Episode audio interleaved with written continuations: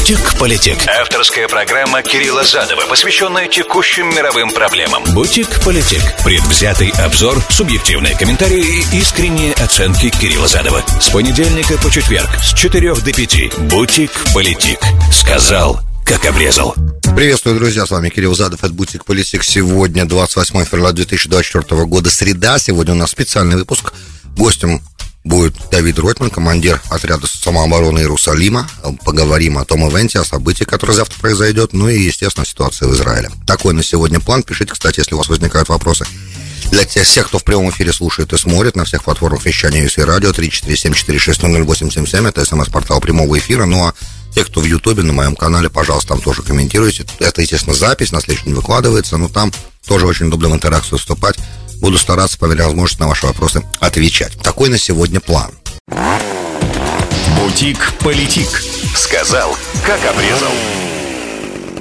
Привет, Давид, очень рад тебя видеть. Опять в гостях в программе. Это взаимно. Да. Это взаимно. Слушай, мы последний раз так в этом формате общались где-то месяца два назад. И отряд как бы уже стал примерно так. И отряд уже э, существует достаточно долго, да, ну почти с самого начала военных действий, после вот ну, с ноября. октября. Прямо с октября. Начал, начал свою деятельность 7 октября в субботу, в черную субботу, как ее называют в Израиле. С 8 утра мы уже начали патрулировать э, квартал, и с этого момента, собственно говоря, начинает, берет свои истоки отряд Jerusalem Shield, который сегодня насчитывает больше 60 бойцов. Сегодня это уже серьезная подразделение, это уже не просто отряд, это уже подразделение, которое делится на отряды, ударные отряды, оборонительные отряды, спасательный отряд, э, специальные службы, о которых мы уже даже не э, рассказываем э, в открытом, так сказать, доступе. Полноценное боевое подразделение, созданное по формату израильского спецназа. Мы не изобретали колесо, мы лишь адаптировали э, бойцов, которые поступили к нам на службу, и потребности, которые э, есть перед нашим отрядом, то есть зона ответственности, те задачи, которые мы должны выполнять, это очень отличается от армии, здесь все совершенно по-другому. И мы вот так вот скорректировали это все, адаптировали. Получилось самое современное спецподразделение. Сейчас э, идет сбор средств на закупку микроавтобусов, которые смогут перебрасывать отряд из одного района города в другой на подмогу другим отрядам. Сегодня в Иерусалиме около 30 отрядов самообороны.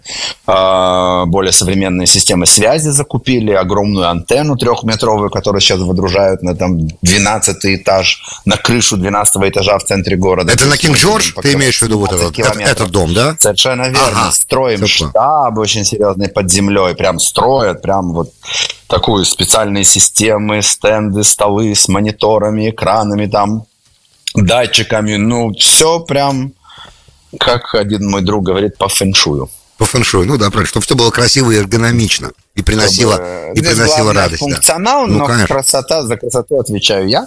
Понятно. Э, по роду деятельности своей, вот. Но да, это все совершенно абсурдная ситуация. Знаете, я вот, э, когда меня спрашивают, как я вижу развитие событий касательно нашего отряда, вот я представляю себе ситуацию так, что когда в центре Иерусалима появляется э, спецподразделение с возможностями, вооружением, оснащением, экипировкой, э, готовые отразить атаку, подобную 7 октября, по крайней мере, вот э, в том том э, участке города, уверенном угу. нам, да. И, и, и мне это кажется настолько дикой ситуацией, нереалистичной, что вот у меня есть ощущение, что в какое-то утро постучат в дверь нашего штаба, представится офицер израильской армии, скажет, Дэвид Ройтон, большое спасибо, что вы, значит, привели этот отряд туда, куда привели. Дальше спасибо, отдаст честь, скажет, дальше мы сами.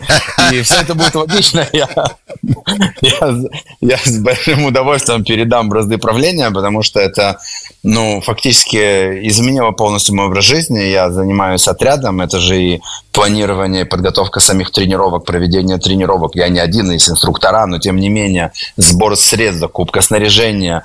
Вот сейчас я приехал в Америку, у нас целая череда э, благотворительных вечеров, которые, собственно, призваны собирать э, деньги для закупки всего этого снаряжения. Ведь государство не дает нам ничего от слова вообще. Ну вот оружие сейчас обещают раздать, там специальные автоматы, но не более того. Э, Министерство внутренней безопасности, я не знаю, имели право критиковать или нет, а, закупило каски, бронежилеты для отрядов самообороны, но когда они пришли в Израиль, то оказалось, э, что они не соответствуют стандарту, поэтому все пошло на свалку. Прям на свалку.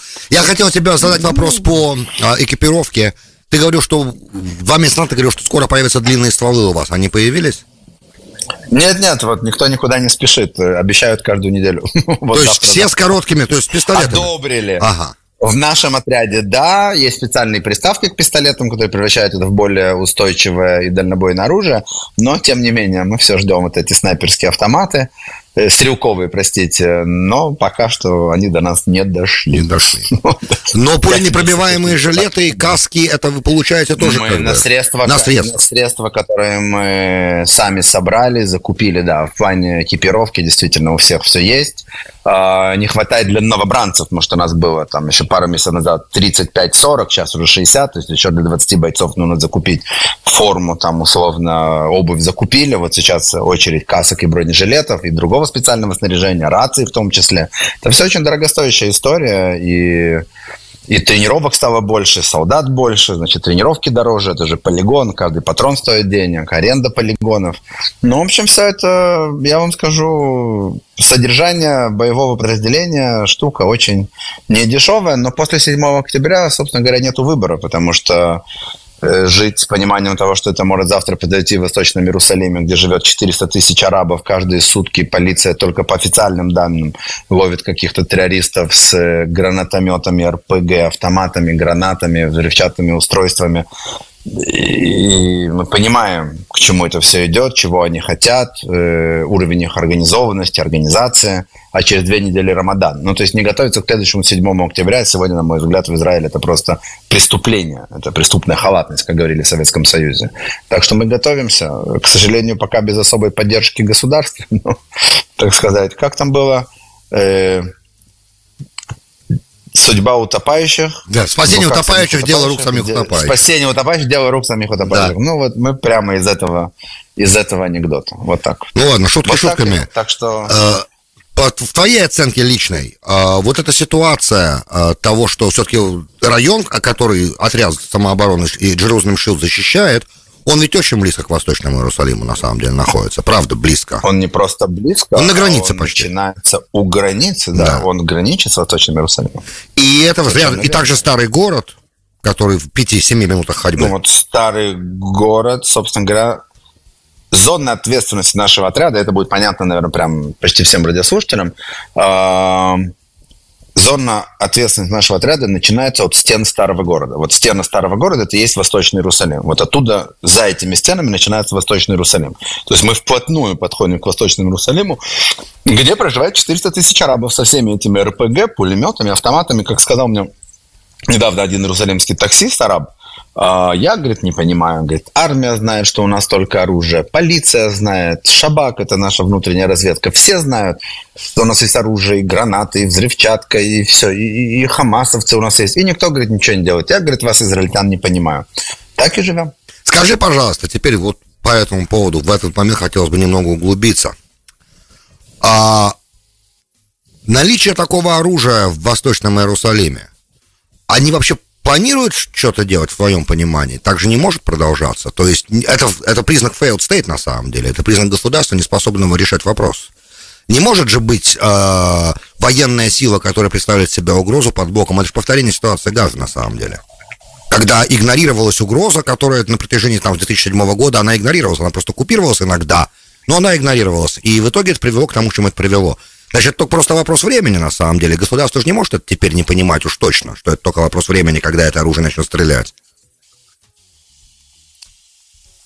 На протяжении 10 лет, я отвечу философски, а, на протяжении 10 лет в Израиле обсуждали возможный сценарий, когда террористы перейдут в большом количестве, одновременно в большом количестве отрезков границы, участков границы перейдут э, значит, э, в израильскую, на израильскую территорию, нападут на еврейские поселения. Там было два сценария. Один, они это сделают при помощи туннелей, которые они прокопали под границей. А второй вариант, э, это когда они просто пойдут на правом через забор, тысячами или десятками тысяч, обсуждался вопрос, будут ли израильские солдаты стрелять в тысячи мирных граждан, ну, как это предполагалось, которые будут просто переходить границу. Смогут ли они из пулеметов, морально смогут ли они пойти на этот шаг и вот просто расстреливать тысячами людей. Э, в итоге все произошло ровно так, как все обсуждали, все предполагали, снимали об этом фильмы, Э, писали, составляли официальные документы, э, публиковали результаты анализа разведки и так далее. Все таки произошло. И вот мы сейчас на те же грабли. То есть ничего не изменилось. Многие говорят, что израильское государство, государство внутри продолжает жить э, вот, по параметрам 6 октября, до того, как все еще произошло. Значит, к сожалению, ну, это пока, ну, сейчас идет просто война, поэтому все равно это не совсем как бы верное определение так как идет война, и она активная на двух фронтах фактически, просто на севере чуть-чуть пока не на пока она на севере еще контролируется эскалация, но на юге-то в газе она полномасштабная. контролируется? Ну, эскалация контролируется. контролируется. Ну, так пишут Каким эксперты здесь. Ну, есть как... Она Нет... контролируется не нами, она контролируется Хизбаллой. Да. Насколько эскалацию да. конфликта хочет Хизбалла э, повышать, да, градус в этой да. эскалации, настолько да. они повышают. Мы в данном случае абсолютно ведомые, а не ведущие в этой ситуации. Это очень важно понимать. Но мы можем, у нас есть, в принципе, выбор э, эскалировать чуть больше, чем Хизбалла бы этого хотела. На самом деле, просто мы не хотим сейчас этой эскалации больше, потому что мы, у нас полномасштабная война на юге, мы не хотим на два фронта иметь полномасштабную войну, что, в принципе, понятно, логично, наверное. И пока можно э, это каким-то образом контролировать до того, как в Газе вопросы решены, так и будет продолжаться, скорее всего, несмотря на то, что они говорят, я имею в виду власти израильские, говорят, что э, ситуация долго не может продолжаться, люди должны вернуться в поселок, и это пока фигура речи, как бы я так понимаю, пока фигура речи. Давай уже, раз мы заговорили про север, скажи мне, пожалуйста, а какой твой прогноз? А, полномасштабная война на севере когда начнется? Во-первых, э, давайте поставим вопрос, наверное, все-таки правильно. Начнется ли? Э, начнется ли война э, полномасштабная в Израиле? Ну, для меня это не вопрос. Для, для меня это не вопрос. Это, это, может, там, да. Но для меня не вопрос. Поэтому я поставил именно таким образом. Если Когда? Да, если, если американская да, то... администрация не сможет разрулить вопрос с отводом войск Хизбаллы э, на 10-15 километров от границы с Израилем, то война неминуемо начнется. И здесь очень такой сложный вопрос. Если война начнется, это будет ужасно. Если война не начнется, возможно, это будет еще хуже, потому что это уничтожит государство изнутри. То есть пережить то, что с нами сделала Хизбалла, уничтожать израильские северные поселения, э, бить э, прицельно по объектам инфраструктуры и военным объектам, э, самым, должен сказать, засекреченным и важным и стратегическим. Но это все такая история, ну, как бы пережить это и не ударить по Хизбалле, это равнозначно тому, чтобы расписаться в своей несостоятельности и невозможности, в принципе, охранять свои границы и защитить своих граждан. То есть официально в этом расписаться. А, поэтому война, скорее всего, начнется, если не произойдет чудо. Произойдет это, когда высохнет Ливанское болото. Мне доводилось воевать в Ливане в резерве, где я прослужил 18 лет а, в резерве израильского спецназа. И пока там будет болото, пока там танки, бронетранспортеры и солдаты пешком не смогут ходить по сухой земле, Израиль постарается воздержаться от наземной операции. Без наземной операции нам там делать нечего. Там такая схема туннелей, укрепрайонов, что Хамас со своей газой окажется детским лепетом по сравнению с тем, что происходит там. Поэтому... И с воздуха не решить вопрос. Израиль И с воздуха вопрос не решить. Без... Невозможно. Э, вы знаете, Вторая Ливанская война, которая, мама Мия, прошла уже почти 20 лет назад, да, а, они каждый день стреляли все больше и больше. То есть это была их такая концептуальная история, показать, что мы со своими бомбежками ничего не можем сделать. Хотя мы э, тогда и пешком э, пошли. И все-таки в последний день войны они выстрелили там рекордно большое количество ракет. И то же самое будет, видимо, и сейчас, только сейчас у них гораздо больше ракет, они гораздо более точные, они гораздо более мощные. И я хочу напомнить, что Хизбалла – это группировка армейского формата, которая только что победила ИГИЛ в Сирии. Так точно. То есть и в Ливане. невероятный да. боевой опыт, нет, вЛиване не было. ИГИЛ. Было. Горы, а, горы Арбиль, они отбивали атаки ИГИЛа в Арбиле. Ну, это это Ливан. В целом, Представлялось как победа. При, при поддержке российской авиации сделали то, что не смогла сделать вся там мировая коалиция, да, Они взяли и уничтожили ИГИЛ в Сирии. Это абсолютно фантастическая как бы, история для э, такой вот террористической группировки, которая из небольшой партизанской группы, простите, превратилась в полноценную армию. Ну, вот что у них танков своих нет и авиации, но их дроны вполне заменяют им э, истребители, бомбардировщики и перехватчики. Они создали полноценную армию, да, при поддержке э, и Ирана, и России, но тем не менее у них это получилось. И война с Хизбаллой не будет э, такой простой. Вы знаете, по некоторым оценкам, количество жертв с израильской стороны, как военных, так и гражданских, может достигать 50 тысяч человек. Это данные израильских аналитиков. Помнишь, говорили о том, что если нужно будет зачищать газу, ну и я, кстати, тоже писал, и э, общее было понимание, когда думали о том, как зачищать Авгиевы конюшни газа еще до 7 октября, конечно, там не годы назад, то говорили, что для того, чтобы полномасштабную как бы провести зачистку, для этого это может стоить примерно ты, жизни тысячи солдат. Помнишь, такой разговор был? Что примерно такие цифры называли. Совершенно верно. Ну, Совершенно слава богу, верно. но слава богу мы видим, что легче. Гораздо более э, хорошие результаты. Есть два момента. Первый момент. А, нужно понимать, что газа это наш э, бэк-ярд да, как говорят в Америке. И ровный. Газа отрезана, угу. секунд, газа отрезана от внешнего мира. С одной стороны Израиль, с другой стороны море, с третьей стороны Египет у Хамаса в Газе вот уже 4,5 месяца практически нету подпитки, ни вооружения, ни э, свежей э, живой силы, ни патронов. Они просто живут на острове. И их мы бомбим говорят специалисты, что так не разбомбили Дрезден, как мы, ну, столько бомб не сбросили на Дрезден, сколько мы сбросили на газу.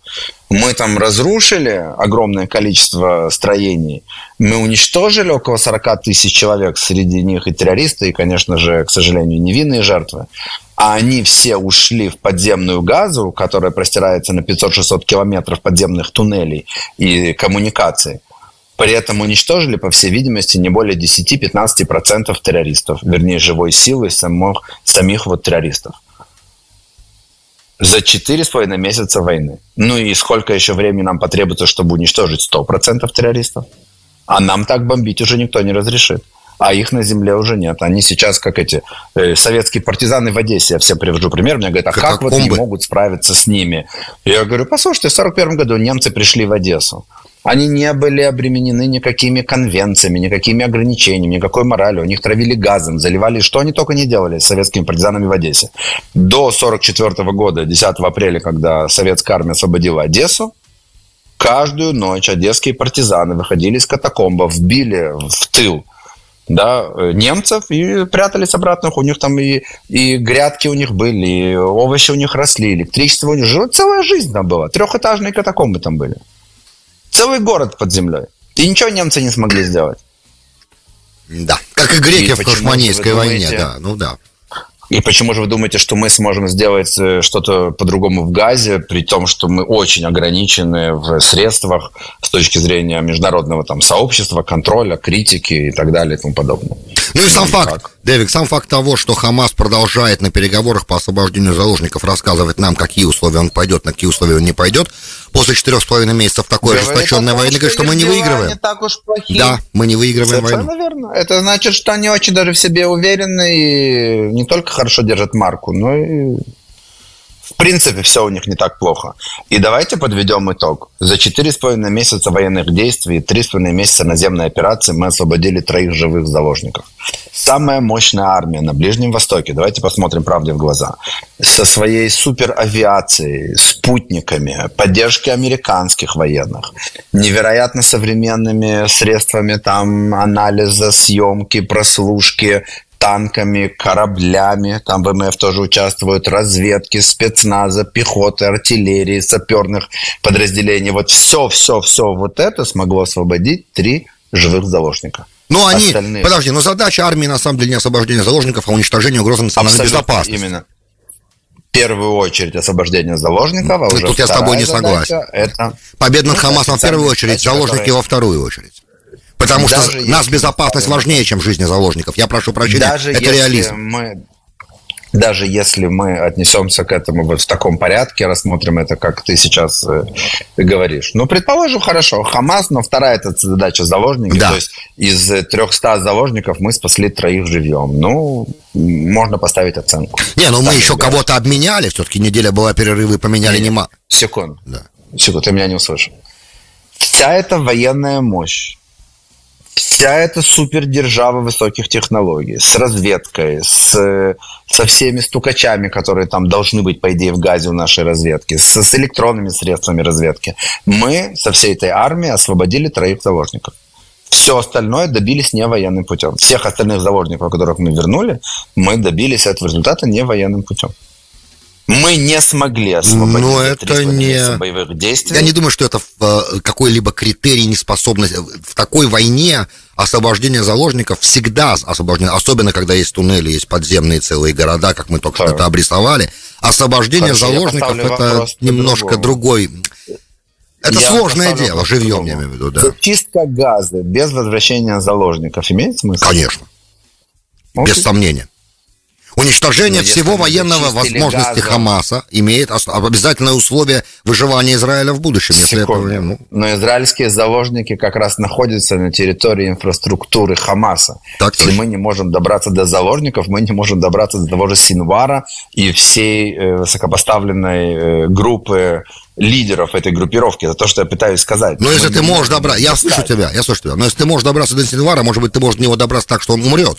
Но тогда умрут и те, кто около него. Он же прикрывается им. Я, я грубо. Думаю, что у Израиля нет с этим проблем. Ни с тем, чтобы убрать Синвара, ни заложников рядом с ними. И бомбежки, которые были по сектору газа, э, я уверен, что израильское руководство принимало в расчет тот факт, что могут пострадать заложники. И пострадали. Бомбили. Наверняка то, пострадали. Что, да. Бомбили не то, что вслепую, но не то, что это прям наносили точечные удары э, хирургические.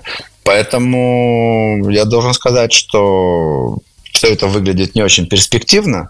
Не знаю, чем закончатся переговоры, которые сейчас ведутся. Один к десяти, выслать террористов в Катар. Не знаю. Не знаю, чем это закончится, но операция в секторе газа по анализу многих военных, которые находятся сейчас внутри, я не говорю сейчас про диванных критиков и там всяких комментаторов-теоретиков, э, ребята говорят о том, что для того, чтобы зачистить всю газу, вот в таком э, ритме, как мы это делаем сейчас, на это должно уйти Год. от двух а, до... Два года. От двух до пяти лет. Ну, это, это сумаш... люди, которые тяжело, занимаются да. этим. Это, это говорят офицеры, спецназы и разведки, которые занимаются этим всем на повседневной основе. Они говорят, вот мы это делаем каждый день. В таком ритме нам потребуется еще как минимум два года, а то это может растянуться до пяти. Вот то, что Натаньягу план, который утек, который он специально, скорее всего, слил где-то несколько недель назад, а day after, да, все время говорил, Америка, Америка ж давила, что будет следующий день после окончания войны, и там написаны такие вещи в утечке, которую Джерузалем Пост опубликовал. Значит, первый год-полтора, да, первый год от года до двух, военное, короче, израильское правление, армия находится в секторе, и какие-то элементы самоуправления. Потом реформированная палестинская администрация заходит в Газу, и начинается, короче, следующий этап. А потом, через 4-5 лет, уже когда идет создание типа палестинского государства, вот все эти три этапа. Насколько реалистично вообще все, что вот это вот утекало, вот, вот все эти разговоры? А я сейчас помогу тебе прочитать между строк. Два года временной израильской военной администрации – это те два года, которые нужны для того, чтобы полностью зачистить сектор газа. Понятно. А дальше? А дальше никто а не вот знает. Потом, а потом начнется. Совершенно верно. Совершенно верно. А потом В этом суть. Ага. Потому что без того, чтобы мы там оставались на протяжении двух лет и в это время проводили зачистку сектора, все, что мы сделали до сих пор, все эти жертвы, 200 с лишним солдат, которые погибли – э, все это будет напрасно. Абсолютно. Ну да. И это мы еще не начали разговор о открытии Северного фронта под прикрытием обстрелов Хизбаллы арабы в Юдее и Самарии, которые планируют, и мы знаем точно, что они тренируются, у нас есть информация об этом, доказательства, тренируются захватить еврейские поселения, в которых остались в основном женщины и дети, потому что это молодое очень население, там нету пожилых людей, практически нету, а мужчины на войне, каждом таком поселении оставили по 10-15 солдат, чтобы они его охраняли, но это, конечно же, недостаточно, особенно для больших поселений. Они находятся в горах, они разбросаны на огромной территории, там 15 солдат ничего не сделают. А, и вот в тот момент, когда Иудея, Самария поднимутся, я имею в виду арабское население, а, около 2-3 миллионов арабов Иудеи и Самарии, точно мы не знаем, и в это время, конечно же, под шумок этого всего восстанут и арабы в смешанных городах Израиля. Они только и ждут вот этого э, сигнала. Ну, и вот тогда ты озвучиваешь сейчас сценарий совсем апокалипсиса, как бы. Это апокалипсис для Израиля. Как, как, подожди секундочку. То есть обстрел израильских северных э, поселений, э, депортация евреев или эвакуация, назовите как хотите, из города Кириат Шмона – да, около 300 тысяч евреев, которых эвакуируют с северных границ, это значит сценарий не апокалиптический. Это не просто сценарий, а вот это происходит сейчас. Я, Но это слишком о, серьезная координация. Отлично. Для того, чтобы ты сказал, должно быть полное объединение между всеми палестинскими боевыми группами. Это все неоднозначные Секундочку. вещи. Среди этих двух миллионов а живущих арабов они... Иудеи и Самарии много разных да. групп, много разных фракций. Там нет единства. Есть Хамас, есть Фатах, есть а, Танзим, есть нужно. А, не, народ. Кирилл, ну. Кирилл, я хочу вернуть тебя на землю. Нам не нужно это единство. Из 400 тысяч арабов в Иерусалиме 400 тысяч никогда не нападут. Даже 40 тысяч не нападет. Нападет тысяча, полторы, две. И это то, что Хамас сегодня имеет в своем распоряжении. Ну, ты называешь сейчас другие цифры. Не ты говоришь 2 миллиона этих, 3 миллиона тех. Ты сдаешь ощущение, Секунду. что все 2 миллиона встанут и побегут. Ара... Да. Нет, Все, эти 2 после миллиона рекламы. дают да. моральную поддержку и подпитку Это понятно. для тех нескольких тысяч, которые встанут и пойдут. И нужно понимать, что когда они пойдут по газе, по сценарию да, газа, да, по примеру сценария в газе, то когда они захватят еврейские поселения, те 2-3 миллиона пойдут грабить, насиловать и убивать. Когда дело будет сделано, они пойдут. Ну, Они все-таки войска там. Мы вернемся сейчас к этому разговору после перерыва сразу. Мы должны прерываться на короткую рекламу, никуда не уходите. Бутик-политик. Сказал, как обрезал. Добро пожаловать в Бутик Политик, часть вторая, с вами Кирилл Задов, у нас в гостях Давид Ройтман. Давид, привет еще раз. Э, добрый э, день еще раз, почти добрый вечер. Уже фактически вечер. Э, Расскажи о ивенте, который у нас ожидается вот буквально завтра. Итак, собственно, собственно говоря, о главном, да, зачем же я э, здесь оказался во время войны, как э, оставил свой отряд на своего зама и прилетел э, с своей серии благотворительных вечеров, как я уже говорил, все, что мы делаем, это мы делаем на деньги еврейских э, меценатов со всего мира. То есть э, фактически каждая каска, каждый бронежилет и каждый патрон – это не преувеличение, это реальность, а, куплены нами на деньги еврейских э, меценатов со всего мира. И прошел первый небольшой благотворительный вечер в Беверли-Хиллз, э, в котором принимал участие для нашего отряда. Завтра вечером будет в Нью-Йорке Jewish Heritage Museum в ресторане Локс. И в субботу вечером в Sunny Isles в Майами, в Хабад Russian Center пройдет тоже такое мероприятие. А, в 5.30 вечера начнется мероприятие завтра в Нью-Йорке, в даунтаун Манхэттене. Оно продлится до 8 вечера. В рамках этого мероприятия будет показан документальный фильм, а, переведенный на английский язык, о отряде Jerusalem Shield. Одна израильская студия совершенно безвозмездно сняла она документальный фильм, то есть это не рекламный проект, это вот она снимали документальный фильм, и те кусочки, которые мы перевели на английский, будут завтра показаны.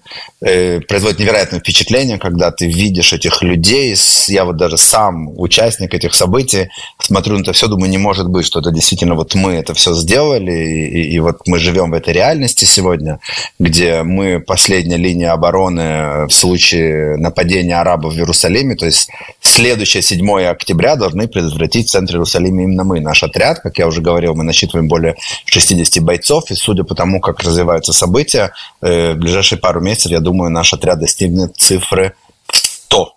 100 бойцов, я думаю, будет в нашем отряде. Это все бывшие спецназовцы или солдаты, бойцы боевых подразделений, десанта, морской пехоты израильской армии. И они объединены в ударные отряды, отряды обороны, спасательные отряды. И полноценное, собственно говоря, многофункциональное спецподразделение. Э, евреи со всего мира э, поддерживают израильскую армию закупают для израильских солдат срочной и резервистской службы снаряжения, отряды самообороны, которых в Израиле тоже очень много. И наш отряд, может быть, идет таким э, примером, да, то есть он такой самый развитый, самый большой, э, но за нами последовали десятки, создание десятков, может быть, даже сотен сегодня по всей стране э, отрядов. И вот будет мероприятие в Нью-Йорке где люди могут прийти и посмотреть на то, что мы делаем, услышать рассказы, э, задать вопросы, увидеть э, фильм, как я сказал, документальный, и принять участие в сборе средств. Там будет возможность и э, через Amazon вышли заказать э, для нас снаряжение, и возможность перевести деньги через нам for profit э, с tax deductible. Э, в общем, все там возможные варианты, и не нужно э, покупать стол, не нужно платить деньги за вход, мы не продаем билеты. Ресторан Lokes Э, в Jewish Heritage Museum в даунтаун Манхэттене взял на себя полностью э, вот эту инициативу, полностью покрывает расходы этого благотворительного вечера. То есть все, что люди придут и, э, и донатят, да, сделают donation, все это стопроцентно идет на э, отряд Jerusalem Shield, на закупку снаряжения. Э, да, вы знаете, даже люди, которые решат, что у них нет возможности, ну, у них не будет возможности донатить, но придут поддержать, придут послушать, посмотреть. Я считаю, что это тоже очень важный э, шаг, очень важный момент. Как говорят сегодня в Израиле, этот час самый тяжелый и самый красивый час еврейского народа. Эта война настолько напомнила нам что мы один народ, несмотря на все разногласия, несмотря на все сложности внутренних взаимоотношений, евреев внутри Израиля, евреев, э, взаимоотношений израильских евреев с диаспорой, и настолько всех объединило, что вот за эту соломинку, мне кажется, мы сейчас должны держаться, иначе мы можем все это не удержать. Все это не удержать, я имею в виду еврейское государство, если пустить все на самотек, если сейчас не, не поддержать друг друга, то это все может оказаться не таким долговечным, как оно казалось нам до 7 октября. Да, немыслимые вещи. Поэтому я немыслимые абсолютно вещи. Не, не верится, что я произношу это вслух, не верится, что я во время войны приезжаю в Нью-Йорк на благотворительный вечер. Вы знаете, в учебниках истории и в, в книгах, в литературе я читал о том, как евреи собирали деньги у еврейской мафии Нью-Йорка э, вот накануне создания еврейского государства да, для того, чтобы закупить оружие. Ничего не изменилось прошло 75 лет, ничего не Это та же самая война за независимость, абсолютно верно. Да. Многие называют ее второй войной за независимость. И вот мы собираем деньги в Америке, закупаем снаряжение для войны э, за независимость в Израиле. Абсурдно, парадоксально, но я сижу перед вами в Нью-Йорке в прямом эфире. Завтра буду выступать. Э, я еще несколько бойцов нашего отряда приедут в форме, э, будут выступать, рассказывать, отвечать на вопросы э, и собирать деньги. Вы понимаете, да? То есть все бойцы отряда волонтеры, никто не получает здесь зарплату. То есть люди тратят свое время, рискуют своей жизнью, и еще участвуют в сборе средств для того, чтобы иметь честь защищать евреев Иерусалима. Вот это тот самый красивый час еврейского народа. Это невероятно. Uh, у нас есть врач, который... У нас четыре врача есть в отряде, подразделения. Э, один из них спасал раненых 7 октября в Кибуце Бейри. Спас, говорят, сотни людей. Uh, когда начались боевые действия, он просто приехал туда и оказывал там помощь э, вместе с еще одним медбратом из нашего отряда. И когда он пришел на собеседование для вступления в наш отряд, сегодня два этапа собеседования, я задаю ему вопрос, а ты, ты врач, он врач-анестезиолог в больнице в Иерусалиме. И я говорю, где ты время найдешь, еще у него жена и четверо детей. Он говорит, когда я пришел к жене и сказал, что хочу пойти волонтером, врачом в отряд самообороны, жена мне сказала, что это самое важное и самое правильное, что я могу сейчас сделать. На что я ответил, тогда у меня нет вопросов. То есть представьте себе, как воспринимают сегодня израильтяне вот этот момент. Мы когда город патрулируем, у нас на познавательных кепках написано «Отряд самообороны». Люди подходят к нам, хлопают по плечу, там, воды приносят, кофе, руки пожимают. Я не мог сначала понять, почему. Они понимают, что в отличие от полиции и армии, в случае такого масштабного нападения, мы единственные, кто будем на месте, потому что мы живем в этом районе, мы уже на месте. Это все территориальная оборона, то есть все бойцы живут на районе. К сожалению, и мы точно да. будем там, чтобы защитить евреев. Даже, к сожалению, больше мы не так можем. Что приходите завтра в 5.30 вечера С 5.30 до 8 Jewish Heritage Museum. Это Downtown Манхэттен. 36 Battery Place, по-моему, да. 36 Battery Place. Э, и там на втором этаже в ресторане Локс будет проходить благотворительный вечер. Приходите, поддержать, донатьте. Э, есть, между прочим, сайт, не знаю, можно мы его тут опубликовать. Мы не можем, у нас заканчивается эфир сейчас. Уже, к сожалению, мы не можем это делать. jerusalemshield.org Ну, собственно говоря, до встречи. Спасибо большое Спасибо, за Давид. возможность рассказать об отряде. Ам Исраиль Хай. Всего хорошего. До свидания. Спасибо. Бутик Политик. Сказал, как обрезал.